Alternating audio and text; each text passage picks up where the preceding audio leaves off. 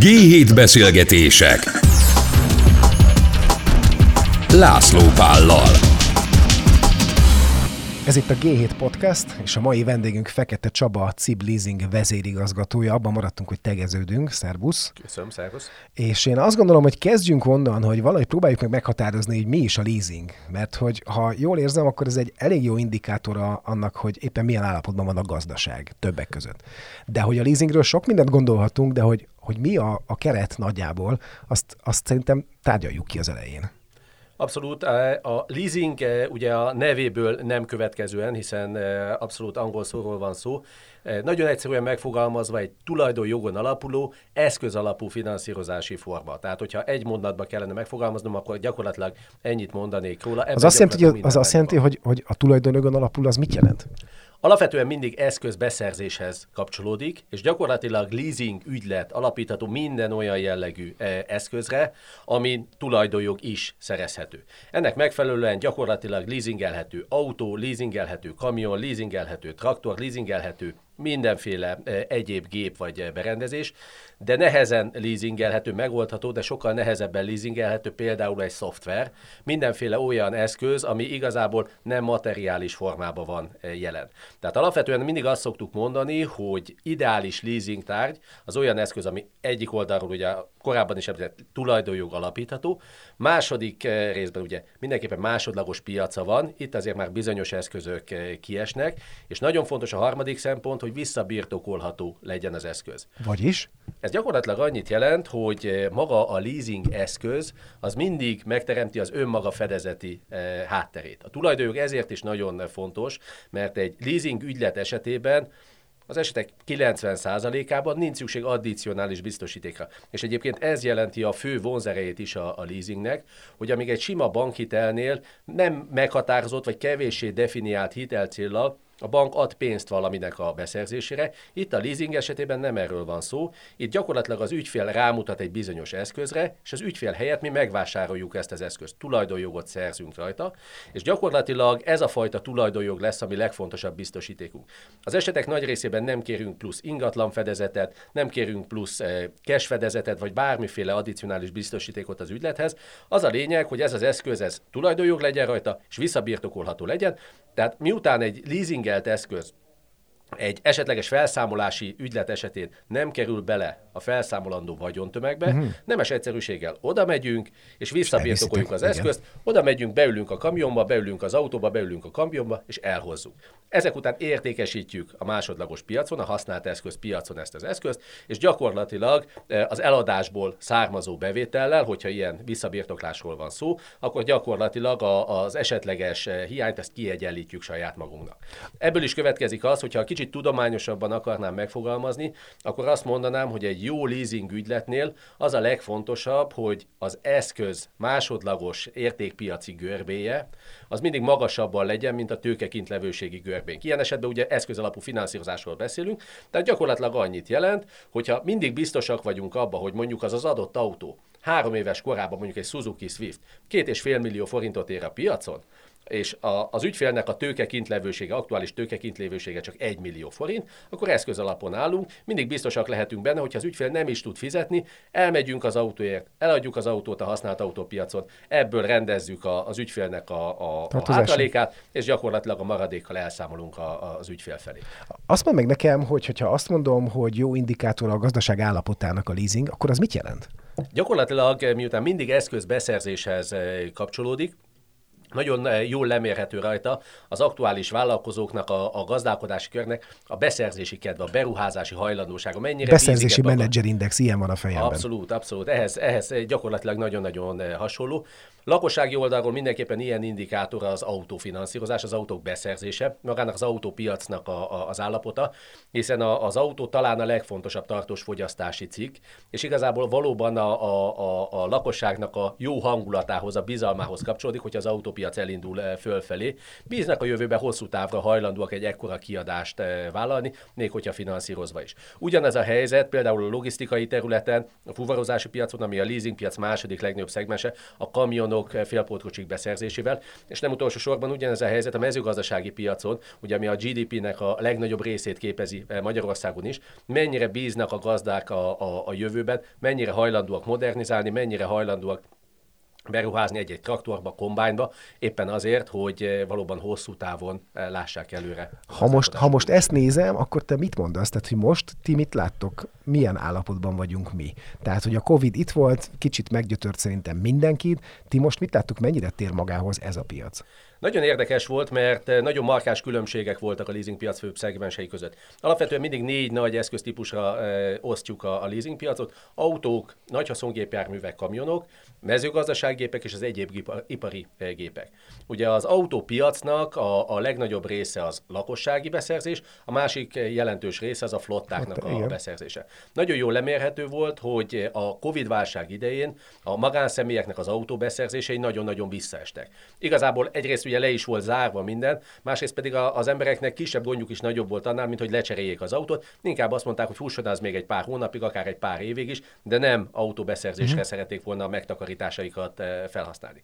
Flotta piaca sokkal stabilabb volt, látszott, hogy a, a, a cégek esetében három-négy évente az aktuális szabályzataik szerint le kell cserélniük az autót, gazdaságosan így üzemeltetedő, ők tartották magukat ehhez, ott minimális volt a mhm. visszaesés. Mm-hmm. A fuvarozási piac az első időszakban, amikor minden le volt zárva, hát, és összeomlott, igen. az összeomlott. Utána viszont azt lehetett látni, hogy már a Covid időszakban is nagyon határozottan els, elsősorban például az élelmiszeripari cégek esetében, és nagyon sok más szegmens esetében is a fuvározási piac nagyon-nagyon élénk eh, maradt, és igazából egy új szegmens, egy nagyon erőteljes szegmens jelent meg, ugye ez a kiszállítási, tehát ez a gyors eh, futár eh, Aha. piac, ez a házhoz szállítási piac, nagyon-nagyon megerősödött. Hát mindenki online kezdett el vásárolni egyértelmű. Abszolút.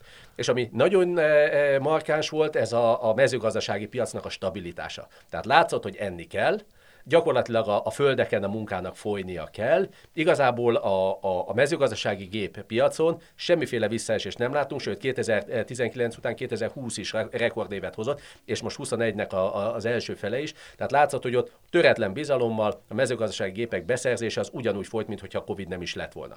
A negyedik területen, ugye az egyéb gépek berendezések uh-huh. piacán, ahová minden beletartozik, gyakorlatilag aminek nincs igazából kereke, sőt részben, aminek kiskereke van, például egy targonca szintén. Uh-huh. Igazából ott a, a visszaesés nagyon nagy volt. Tehát ott azt lehetett látni, hogy maguk a, a autóipari beszállítók, e, a különböző termelő cégek igenis bizonytalanok a jövőt illetően, és ott is hasonlóan a, a, a lakossági, a magánszemély autóbeszerzésekhez nagyon erőteljes volt, 30% fölötti volt a, a, oh. a visszaesés ami most kezd eh, újraépülni, de látszik, hogy itt a bizalom nem állt helyre, arról nem beszélve, hogy igazából a, a, ezt a Covid válságot azért nagyon sok e, jövőbeli stratégiai kérdés is árnyalja az elektromos e, e, autók térhódításról kezdve a digitalizáción át. E, nagyon sok olyan egyéb kérdés van, ami miatt ez, a, ez az ipari gép szegmens, ez, ez kérdőjeles. Ezt akartam is kérdezni egyébként, hogy akkor ti tulajdonképpen látjátok, hogy milyen típusú eszközöket szerzünk be,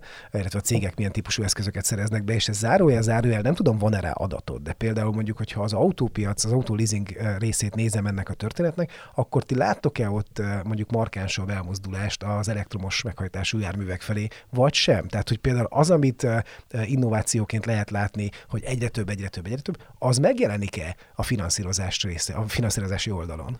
Alapvetően igen, tehát azért az elektromos autóknak a térhódítása az nagyon markáns, százalékosan.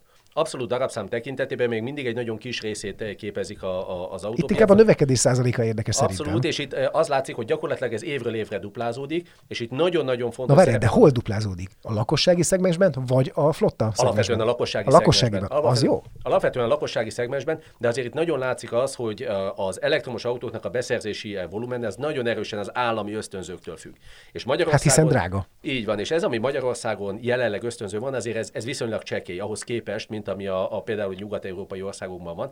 Arról nem beszélve, hogy Magyarországon nagyon lassan halad a töltőállomásoknak a, a, a kiépítése. Tehát igazából itt nagyon fontos lenne, hogyha, hogyha összefüggésében néznénk ezt az elektromos autópiacot, akkor itt nem arról van szó, hogy, hogy csupán az autónak az ára az, ami számít, vagy akár a, a támogatás, hanem utána ezt üzemeltetni is kell. És igazából én mindig azt szoktam mondani, hogy azt nézzük meg, hogy mikorra tudjuk azt elképzelni, hogy a Havanna lakótelepen ott áll a, a, a 200 példa. autóból 150 elektromos, és mindegyik egy töltőn tud állni. Tehát ennek, ennek egyelőre esélye nincsen. Ráadásul Magyarországon az elektromos töltőkapacitások egyáltalán nincsenek olyan állapotban, hogy ez működhetne. Egy nagyon jó példa erre egyébként, hogy egy nagy partnerünk ott Budajos körzetében akart nyitni egy gyors töltőállomást, amire azt mondták neki, hogy két töltőfejjel. Abban az esetben nincs gond, abban az esetben, hogyha, hogyha csak az egyik töltőfejet használják, akkor el lehet dönteni, hogy vagy gazdagrét, vagy Budajos nem jut áramhoz. Akkor, hogyha mind a két fejet használják, akkor nincsen probléma, mert sem gazdagrét, sem Budajos nem kap áramot. Jézusom. Tehát gyakorlatilag ilyen szinten van, úgyhogy ott egy nagyon fontos lépés lenne, hogy igazából ez beinduljon valamiféle támogatással, ösztönzéssel egyébben érdekében ezeknek a töltőkapacitásoknak a kiépülése. Tökéletesen egyetértünk, én mindig ezt szoktam kb. mantrázni, hogy addig nem nagyon lesz itt átállás, amíg ha én kinézek az ablakomon, nem látok ott legalább 10 töltőhelyet a 20 ö, ö, parkolóhelyen. Viszont ha már arról beszéltél, hogy mennyire, mennyiben más a, a támogatása Európában és Magyarországon ennek a történetnek, akkor az, az is fölmerül bennem kérdésként, hogy mennyiben más a leasing mondjuk Nyugat-Európában és mondjuk nálunk Magyarországon. Alapvetően a, a leasing, mint olyan, Magyarországon igazából egy, egy klasszikus finanszírozási forma, az esetek nagy részében, amennyiben például a lakosságról beszélünk, még mindig egy tulajdonszerzési forma. Tehát igazából abban az esetben, hogyha nincs elég készpénz fedezet, megtakarítás arra, hogy készpénzért megvásárolja ezt az autót, akkor gyakorlatilag a részletfizetéshez hasonlóan e, vásárolják meg ezt a, a, az autót. E, Nyugat-Európában ezen a, fajta, e, ezen a fajta tulajdonszerzési célon már egy kicsit túlléptek. Tehát igazából a lakosságnál is abszolút teret hódított az a fajta leasing, aminek a keretében inkább inkább a használat a lényeg, a mobilitásnak a biztosítása uh-huh. a, a lényeg, hogy mindenkor egy üzembiztos, korszerű, szép autóba tudjon ülni. Ennek megfelelően nem arról van szó, hogy a finanszírozási futamidőt jóval meghaladóan használnák az autót, mint itt Magyarországon, hanem 3-4-5 évre eh, leasingelik ezeket az autókat, és a futamidő végén eldönti mindig, hogy vagy egész egyszerűen visszaadja ezt az autót a, a kereskedő felé, másik oldalról, hogyha szeretné még tovább használni, mert meg szeretne bármilyen oknál fogva, uh-huh. ez neki fontos, akkor igazából tovább részletre eh, finanszírozza, vagy egy összegben kifizeti eh, maradvány értéken, és esetleg ő maga értékesíti, vagy kezd vele eh, egyéb dolgot. És nagyon fontos, hogy ezért Nyugat-Európában ebbe a fajta leasingbe azért mindig benne van a karbantartás is, amit Magyarországon azért hajlamosak elhanyagolni a, a főleg magánügyfelek uh-huh. vonatkozásában. Hát költség. Költség, de nagyon fontos az, hogy ez az autó megőrizze a másodlagos piacon is használtan is az értékét, és hosszú távon használható legyen. És nagyon fontos az, hogy Nyugat-Európában a leasing az sokkal inkább az úgynevezett operatív leasing. Tehát igazából a tartós bérlethez hasonló konstrukció, amikor valóban a magának az eszköznek a gazdaságos üzemeltetése a fontos, és akkor, amikor ez a gazdaságos üzemeltetés már nem megvalósítható, akkor egy új eszközt szereznek be a, a, a, a cégek. Ez ipari gépeknél, kamionoknál, mezőgazdaság gépeknél is jellemző. Magyarországon ez még igazából nem hódított teret. Arról nem beszélve, hogy Nyugat-Európában maguk a finanszírozók a leasing cégek az üzemeltetéshez kapcsolódó költségeket, szerviz uh-huh. és minden egyéb e, riportolást, tehát minden egyéb, ami az áttekinthető, transzparens működtetéséhez szükséges az adott eszköznek biztosítanak. Magyarországon egyelőre megmaradtunk e, tisztán pénzügyi finanszírozóknak. Én nagyon remélem, hogy ez a fajta hozzáállás megváltozik, és nekünk is a hozzáadott értékünk egy kicsit több lesz a tisztán pénzügyi finanszírozásnál. Közben az is eszembe jut, hogyha azt mondod, hogy ekkora a különbség a bankitelhez képest, hogy eh, idáig iszonyú olcsó volt a bankhitel. De most, ha nézem a Magyar Nemzeti Bank eh, árfolyampolitikáját, illetve eh, kamatpolitikáját, akkor itt azért egy folyamatos, de finom emelkedés lesz a következő években, hogy valahogy megfogjuk az inflációt. Ez mennyire érinti a leasing versenyképességét a hitellel szemben? Ez egy érdekes, nagyon jó kérdés. Alapvetően a magánügyfelek esetében furcsa módon akkor, amikor emelkednek a kamatok, akkor emelkedik a, a finanszírozások részaránya is. Ez egész egyszerűen abból adódik, hogy akkor, amikor a hitel kamatok emelkednek, akkor általában a betéti kamatok is emelkedni tudnak. Tehát ebben az esetben ugye megéri az ügyfélnek már nem feltétlenül a párna cihában tartani a megtakarítását, hanem elvinni egy bankba, leköti a pénzt, és ehelyett inkább finanszíroztat, mert sok esetben maga az a finanszírozás az olcsóbbra jön ki, mint maga az a betéti kamat, amit a megtakarításáért eh, tud eh, kapni.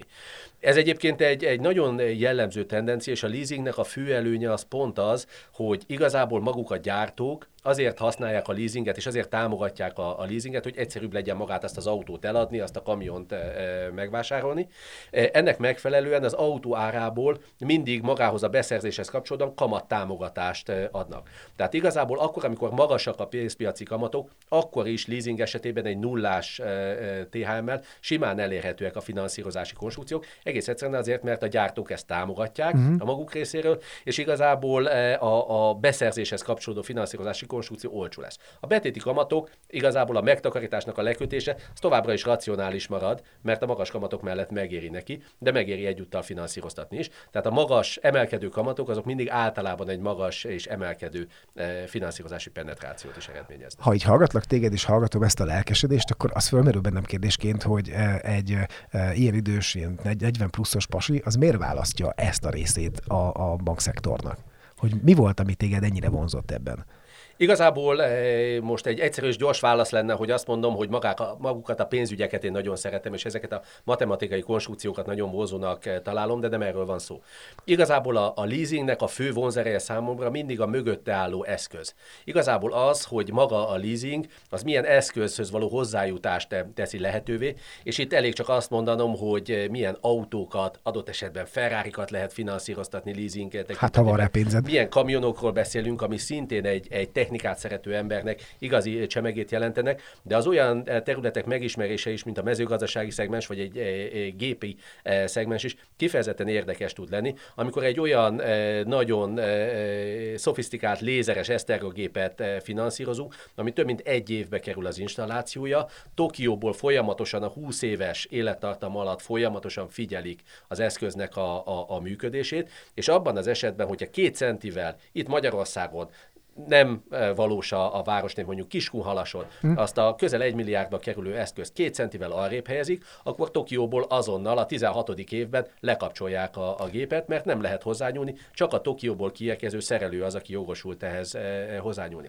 Tehát igazából itt De nagyon... téged nem az vonz, hogy egyébként mekkora, mekkora business leasinget eladni, hanem az vonz benne, hogy közelről tudod ezeket az Abszolút. eszközöket megnézni, kipróbálni, használni, és a többi, és a többi. Használni az persze hülyeség, de hogy érted, mire gondolok. Abszolút erről van szó szó. Abszolút erről van szó, és igazából egy jó leasing szakember akkor jó leasing szakember, és akkor hiteles a piacon, hogyha tud az adott eszköz gyártójának, eladójának a fejével gondolkodni.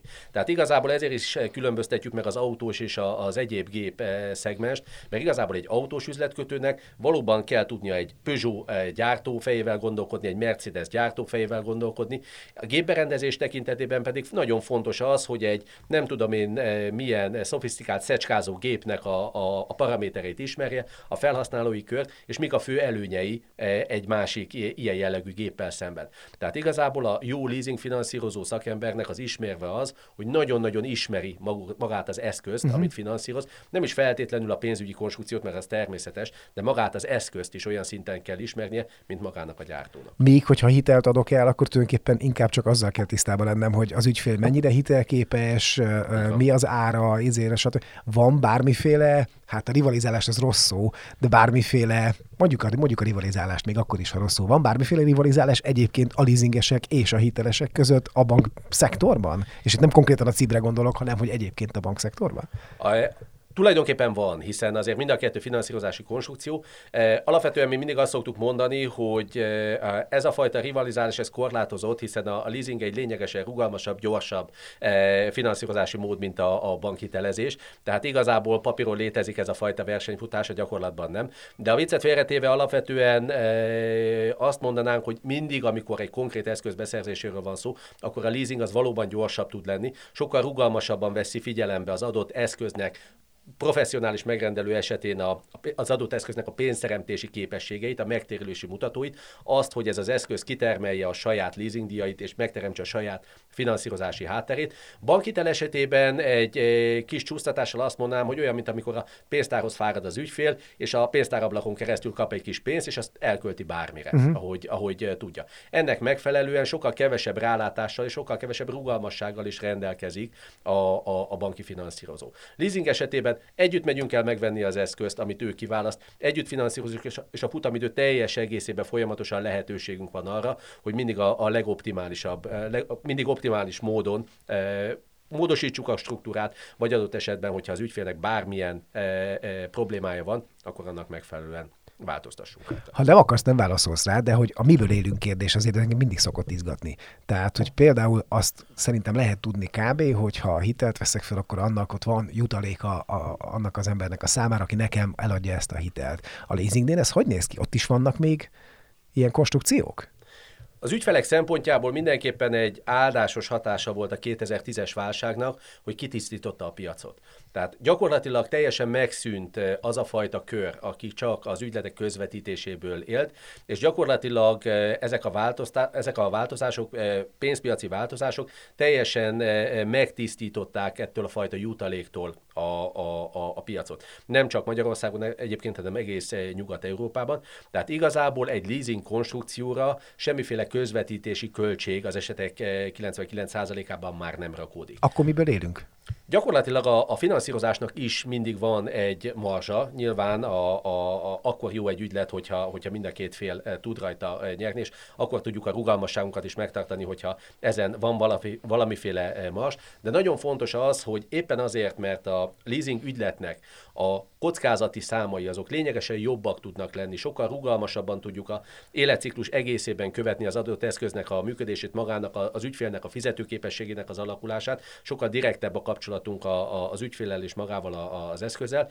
Éppen ezért a, az a fajta csekély mars tartalom, ami egy bankitelnél és egy leasing ügyletnél is rárakódik a a finanszírozásra. A leasing ügylet esetében sokkal magasabb tiszta hasznot eredményez, hiszen a kockázati költségek, amik esetlegesen csökkenthetik majd a, a mi megtérülésünket, és lejönnek, gyakorlatilag prudenciális okoknál fogva lejönnek a tiszta nyereségből, ezek ugye nem rakódnak, nem drágítják magát a, a leasinget. Tehát igazából egy ugyanolyan kamatozás mellett egy leasing ügylet az valószínűleg rentábilisabb tud lenni, mint egy, egy banki ügylet. Ez jó a leasing finanszírozónak, és jó az ügyfélnek is, hiszen lényegesen olcsóbban jut adott esetben az ilyen eszköz finanszírozásához, mint például egy bankiteles formában. Mekkora piacról beszélünk, és akkor az is kérdés nekem egyébként, hogy mondjuk Nyugat-Európához képest mekkora a piac Kelet-Európában vagy Magyarországon. Tehát, hogy azt gondolom, hogy a, mondjuk a kapitalizmus Nyugat-Európában sokkal régebb óta üzemel elég biztosan, mint Kelet-Európában, akkor minden bizonyal itt van valami különbség, vagy legalábbis én azt feltételezem, hogy van valami különbség. Ez egy érdekes kérdés. Alapvetően a közép-európai összehasonlításban a magyar leasingpiac viszonylag kicsi. Hogy ennek mi az oka, ezt sokféle tényezőben lehet keresni, de gyakorlatilag abból indulhatunk ki, hogy finanszírozott értékben a magyar éves leasingpiac az nagyságrendileg 700 milliárd forint nagyságrendű. Ebből a 700 milliárd forintból a legnagyobb részt, kb. 50 ot tehát nagyságrendjét tekintve 320 és 360 milliárd forint közötti nagyságrendet az autók, személyautók Aha. visznek el. Ez fele-fele arányban, hogy 55-45 arányban a lakossági és a, a, a professzionális felhasználók között oszlik meg. A második legnagyobb szegmens körülbelül egy olyan 20%-os arányal a nagyhaszongépjárművek piaca, a harmadik majdnem ugyanekkor arányban a mezőgazdasággépek, és a legkisebb körülbelül egy olyan 10 vagy annál egy kicsit kisebb százalékban pedig a különböző egyéb gépek berendezéseknek a, a, a, a piaca. Nagyon érdekes az, hogy a magyar autópiacon a finanszírozási penetráció az viszonylag alacsony. Tehát gyakorlatilag 30%-os a finanszírozási penetráció, ez annyit jelent, hogy minden 10 eladott új autóból három az, amelyiket finanszíroznak. És hetet pedig KP-ra hetet veszünk? pedig KP-ra vesznek, Milyen vagy adott esetben személyi kölcsönből, vagy egyéb más okay, értem, dologból, persze, de igen. igazából KP-ra vesznek. Ez azért nagy különbség, mert a 2010-es válság előtt a finanszírozási penetráció az 95%-os volt. Tehát gyakorlatilag szinte minden autót ö, ö, finanszírozásra adtak el. Ennek az egyszerű oka az volt, hogy akkor még a, a jutalékok nagyon-nagyon magasak voltak a beépített jutalékok, 20% fölötti THM-ű konstrukciókkal uh-huh. dolgoztak a, a márkakereskedések, illetve a, a leasing cégek, és ennek a nagy része ez jutalék volt. Tehát gyakorlatilag a kereskedők számára a jutalék nagyobb üzlet volt. az nagyobb üzlet volt, mint az ár és amit az autó realizál. Tehát gyakorlatilag akkor volt az időszak, hogy két millióba kerül az autó, ha KP-ra viszi el, de másfél millió csak, hogyha, hogyha részletre. Tehát gyakorlatilag ugye érdeke volt a kereskedőknek az, hogy ügyfeleket csináljon olyan ö, ö, ö, emberekből is, akik alapvetően nem lennének alkalmasak ha? erre. Vagy ne, nem lenne szükségük rá. Így van, és mindenkire rá tukmálták gyakorlatilag ezt a fajta e, e, finanszírozási konstrukciót. És ugye ez hozta magával, hogy e, érdeke lett a, a, a piaci szereplőknek, hogy a minél alacsonyabb eh, díjazású, minél alacsonyabb havidíjú eh, konstrukciók eh, jöjjenek ki. Ez hozta a svájci front magával, ez hozta a japán yen alapú finanszírozást Aha. magával, ez hozta magával azt, hogy tíz éves utamidőre lehetett személyautókat leasingelni. Ezek mind irracionális konstrukciók voltak, amik már rövid távon is visszaütöttek az autónak a, a, a használójának, illetve a, a leasing ügyfelének. De igazából akkor is ott eladható volt vele a leasing. Ezek teljesen eltűntek a, a, a piacról. Így jött ki az, hogy kb. 30%-os most a leasingnek a részaránya. Ez alacsonyabb a, a, a nyugat-európai átlagnál. Az egészséges átlagra azt szoktuk mondani, hogy olyan 40-50%-os eh, eh, finanszírozási penetráció az autópiacon, ez lenne a, a, az Normális. gépjárműveknél nagyon nagy a különbség. Ott ugye pontosan az látszik, hogy a, az adott eszköz kitermeli a saját finanszírozási hátterét és a biztosítéki hátterét is, hogy gyakorlatilag 100% a, a finanszírozási penetráció. A mezőgazdasági gépeknél körülbelül ebben az 50 százalékos tartományban mozgunk, ott a fele-fele a, a, a két konstrukció, az egy, az egy nagyon jó arány, az egyébként egy nagyon érett piac a mezőgazdasági gépeknek a, a, a leasing piac. Egyéb gépek tekintetében pedig teljesen attól függ, hogy milyen az adott eszköz, de ott is körülbelül ezt a 30-40 százalékos finanszírozási penetrációt tudja hozni a leasing.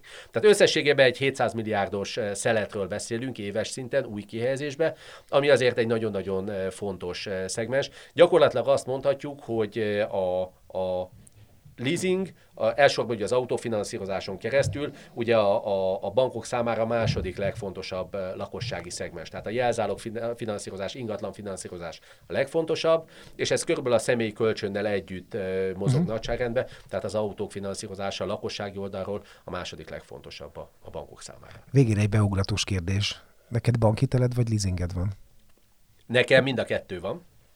De alapvetően, eh, alapvetően a, a leasing tekintetében az látszik, hogy egy ugyanolyan eh, leasing konstrukció, ahogy autófinanszírozásról beszélünk, új autó eh, tekintetében egy bankhitelhez képest, az most így az emelkedő piaci környezetben kb. a fele, tehát egy sokkal eh, rugalmasabb. Más kérdés az, hogy eh, autofinanszírozás tekintetében azért azt mindig fontos eh, szem előtt tartani, hogy pont a 2010-es tapasztalatok miatt azért vannak kötelező szabályok, tehát van egy minimális önerő elvárás, amit be kell fizetni, ugye egy hitel esetében nem feltétlenül, mm-hmm és másik oldalról ugye nagyon fontos az, hogy az adott eszközt eh, nagyon komolyan megnézik mindig a, a, a leasing cégek, hiszen ez az első, eh, elsődleges biztosíték. De abban az esetben, hogyha egy jó autót eh, egy jó ügyfél finanszíroz, akkor én azt gondolom, hogy a leasing az egy nagyon-nagyon racionális eszköz.